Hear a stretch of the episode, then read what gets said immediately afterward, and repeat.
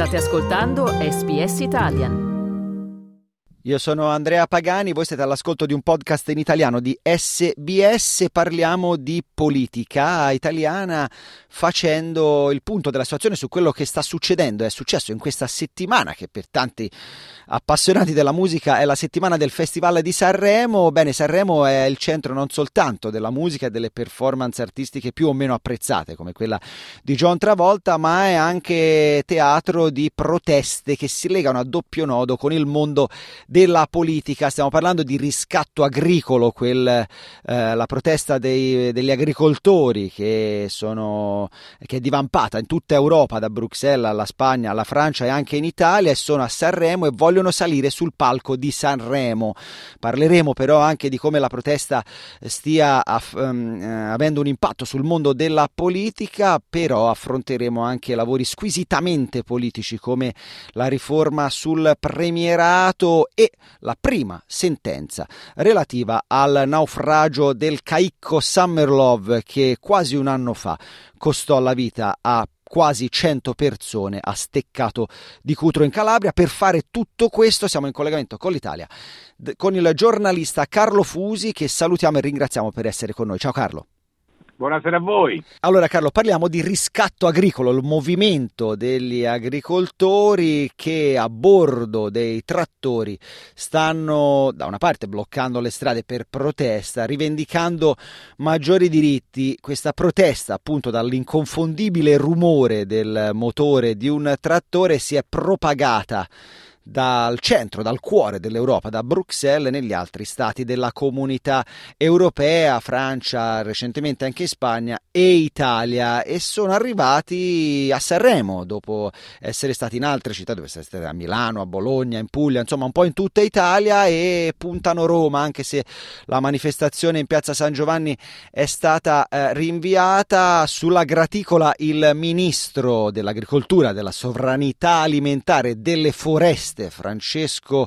Lollobrigida. Insomma, Carlo, ehm, a che punto siamo di questa protesta e quali sono i punti salienti di questa rivolta dei trattori? Allora sì, bisogna un po' riannodare le fila del discorso perché giustamente la protesta degli agricoltori è partita da Bruxelles perché l'Unione Europea eh, voleva eh, portare a termine il programma per quello che riguarda la concimazione dei terreni, una cosa che gli agricoltori europei contestano e infatti poi la von der Leyen ha dovuto rimangiarsi questo provvedimento che peraltro già mh, mm, l'Assemblea, eh, il Parlamento europeo aveva bocciato.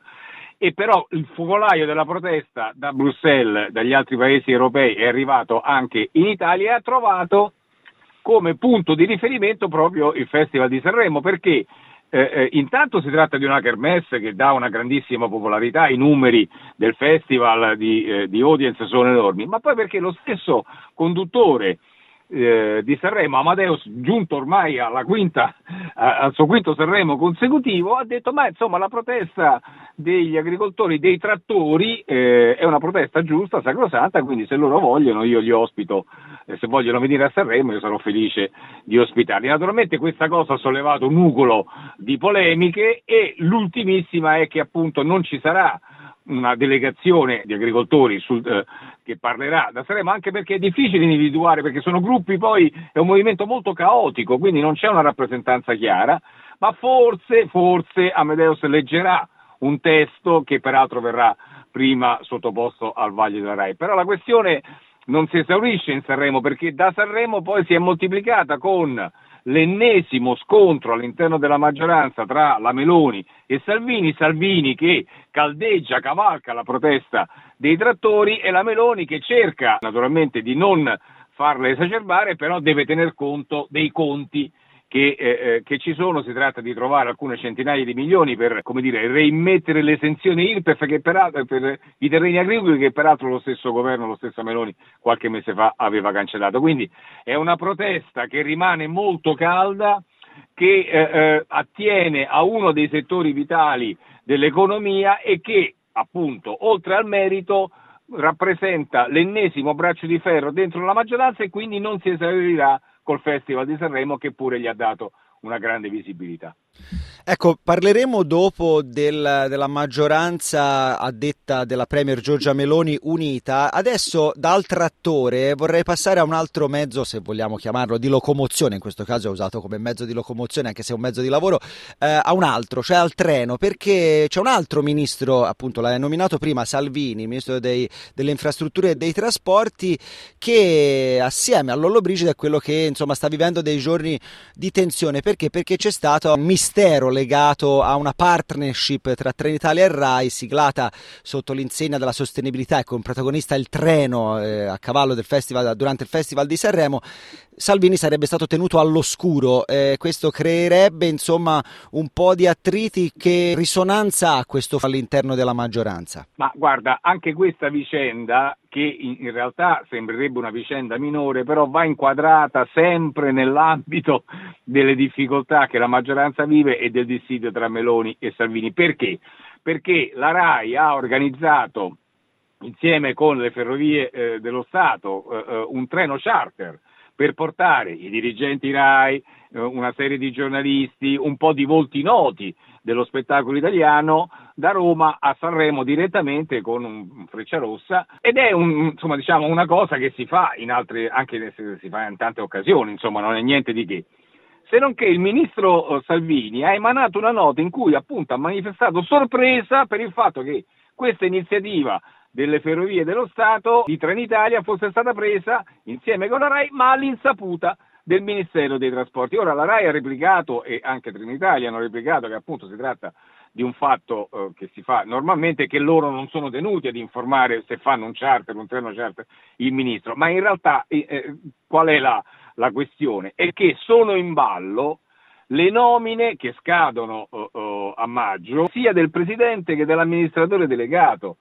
di Trenitalia e siccome eh, eh, Salvini eh, eh vuole eh, mettere un piede dentro e, a, a, questo tipo di nomine e lo vuole fare anche la Meloni, allora questo episodio eh, viene preso come elemento che serve a, dire, ad aumentare il dissidio tra, tra Premier e Vice Premier. Quindi una questione che mh, insomma, si poteva tranquillamente chiudere con una telefonata, in realtà diventa l'ennesimo scontro tra Salvini e Meloni e quindi è, così, è, è, per questo che diventa una questione rilevante sotto il profilo politico. È un silenzio che fa, che fa rumore, ecco, quello che c'è fra Salvini e Meloni. Io intanto vi ricordo che siamo in collegamento con il giornalista Carlo Fusi con cui stiamo cercando di capire cosa sta succedendo in Italia nel mondo della politica e anche per quanto riguarda la cronaca, ma rimaniamo nella politica e in veri e propri insomma, lavori di palazzo. Perché? Perché il governo Meloni, con la Premier appena rientrata da viaggio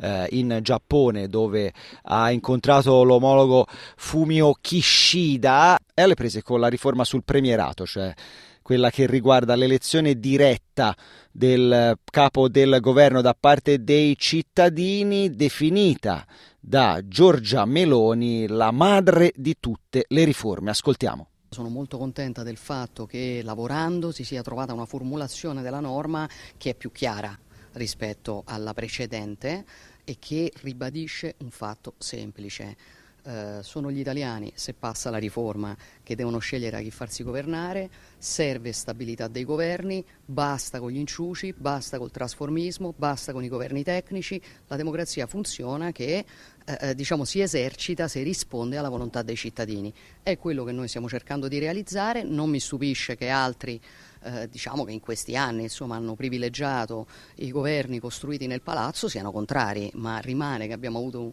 un mandato dagli italiani e intendiamo portare avanti la riforma che io considero in assoluto la madre di tutte le riforme perché una forza e una stabilità della politica può anche generare tutte le altre riforme che sono necessarie in questa nazione. Ecco Carlo, come commentiamo queste dichiarazioni di Meloni che appunto dice basta all'inciuci, basta al trasformismo, questa riforma risolverà questi problemi e qual è lo stato attuale dei lavori riguardo al premierato e se puoi ricordaci anche brevemente in cosa consisterebbe ecco, questa riforma. Allora, eh, il premierato, ossia l'elezione diretta da parte dei cittadini del capo del governo, è uno dei bastioni della politica eh, eh, di Giorgia Meloni e di Fratelli d'Italia. È stato un, eh, un elemento presente nella campagna elettorale ed è esattamente quello che lei dice di essere, cioè la madre di tutte le riforme. Per Giorgia Meloni fare in modo che il Presidente del Consiglio non sia più scelto dal Parlamento ma sia scelto direttamente dai cittadini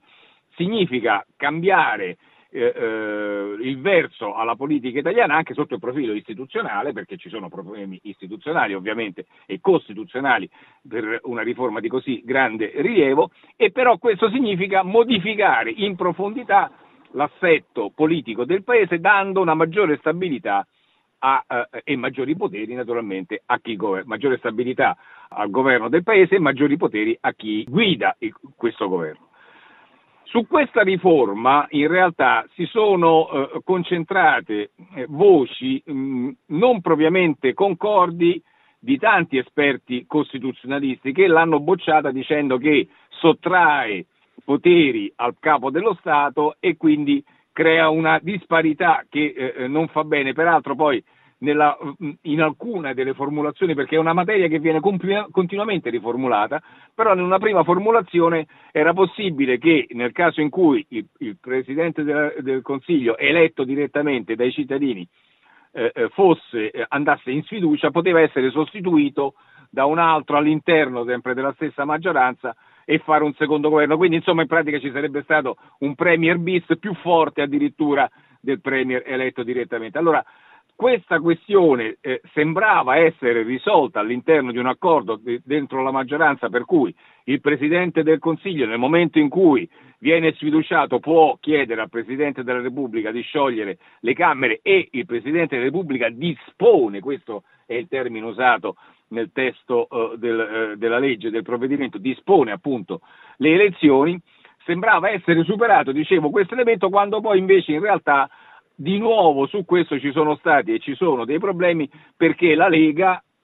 ha accolto con freddezza, questo è stato il termine usato, questa nuova riformulazione. Quindi quella che dovrebbe essere il pilastro delle riforme, la più importante, la madre di tutte le riforme per il governo eh, eh Meloni e per la stessa Giorgia Meloni, in realtà di nuovo anche questo è un elemento di scontro dentro la maggioranza che peraltro da questo punto di vista insomma, si può confrontare correttamente anche con il resto del Parlamento perché pure l'opposizione su questo è divisa eh, tra PD e 5 Stelle ci sono divaricazioni serie. Sotto questo profilo, tutte e due sono contrarie al premierato ma nessuna delle due poi dopo esprime un, un, un, dire, un'alternativa condivisa dall'altro uh, partner. Quindi su questa che sarà probabilmente l'elemento di scontro fondamentale, di, di, azione fondamentale del governo, perché la Meloni vuole arrivare alle elezioni europee con almeno un, un ramo del Parlamento che ha approvato eh, eh, il premierato, beh, insomma, questo sarà davvero l'elemento più forte forse di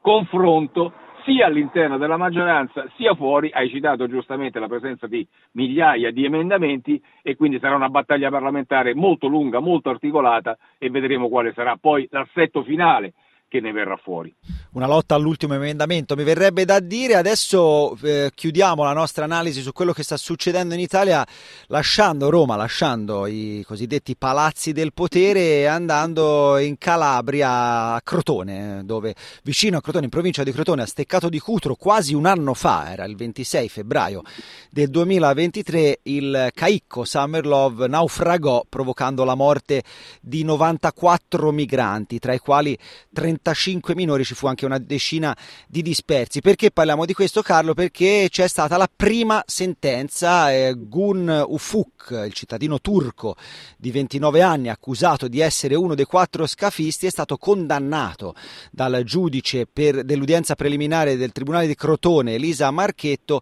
a 20 anni e 3 milioni di multa. Ecco, eh, vuoi eh, raccontarci insomma cosa è successo e quali conseguenze potrebbe avere questa, questa sentenza? Allora, quella di Cutro è stata la più grande tragedia o tra le più grandi tragedie dell'immigrazione clandestina in Italia.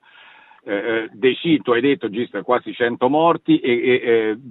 tra cui anche dei minori, e fu un, un, elemento che scosse in profondità le coscienze di eh, tanti italiani. Cosa significa questa eh, eh condanna? Significa, secondo quelli che la criticano,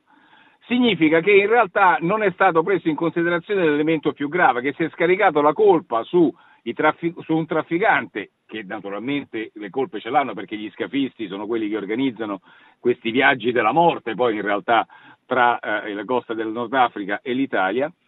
significa che in realtà lo Stato italiano si è voluto sgravare della responsabilità di non aver avviato i soccorsi necessari per evitare la tragedia, perché non scordiamo che l'imbarcazione è naufragata a poche decine di metri dalla riva e quindi dando tutta quanta la colpa solo al motorista senza prendersi la responsabilità di dire beh noi potevamo fare di più e non l'abbiamo fatto. Questo è un po' l'elemento che ancora eh, suscita eh, problemi e che naturalmente dopo questa prima sentenza continuerà a farlo.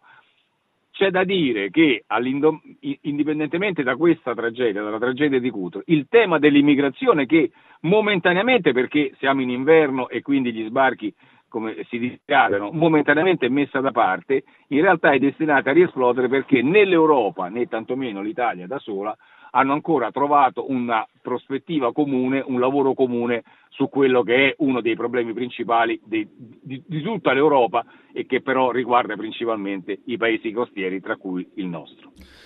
E noi vedremo come si svilupperà insomma, la discussione e i lavori per quanto riguarda una tematica scottante da decenni ormai, come quella del, dell'immigrazione. Noi nel frattempo ringraziamo il giornalista Carlo Fusi per la sua puntuale analisi. Carlo, grazie e buona serata. Grazie a te, ciao. Cliccate mi piace, condividete, commentate, seguite SPS Italian su Facebook.